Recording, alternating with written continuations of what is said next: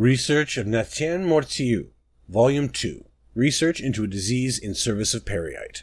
I'm simply a twitter with excitement at our latest developments. Our lovely plague has come together nicely. So nicely. Yes, I dare say at this point it's nigh incurable. We've had some initial troubles with creating a delay in symptoms. Burn out the subject too quickly, and, well, there's no time for it to spread.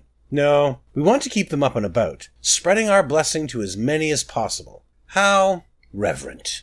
And when the symptoms do come, oh, well, it goes beyond description. I could wax poetic about the succulent pus, those all spreading rashes, boils, nearly translucent they become so overfilled. The mere sight of that lovely, sickening shade of green sends pleasant shivers throughout my body. Have you ever seen something so beautiful? I've always had pride in my work, but this borders on adoration.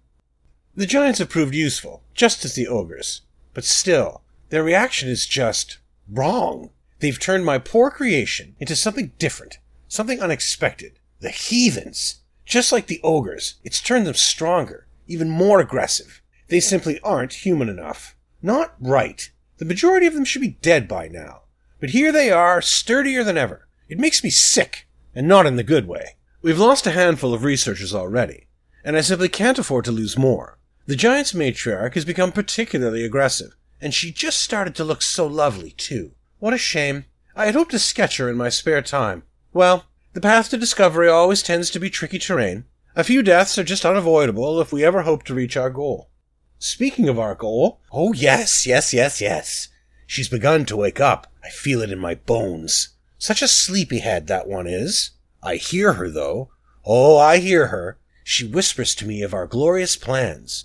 How we will usher in a new age. I know we will. We must keep her safe for the time being, and then she will become the shepherd.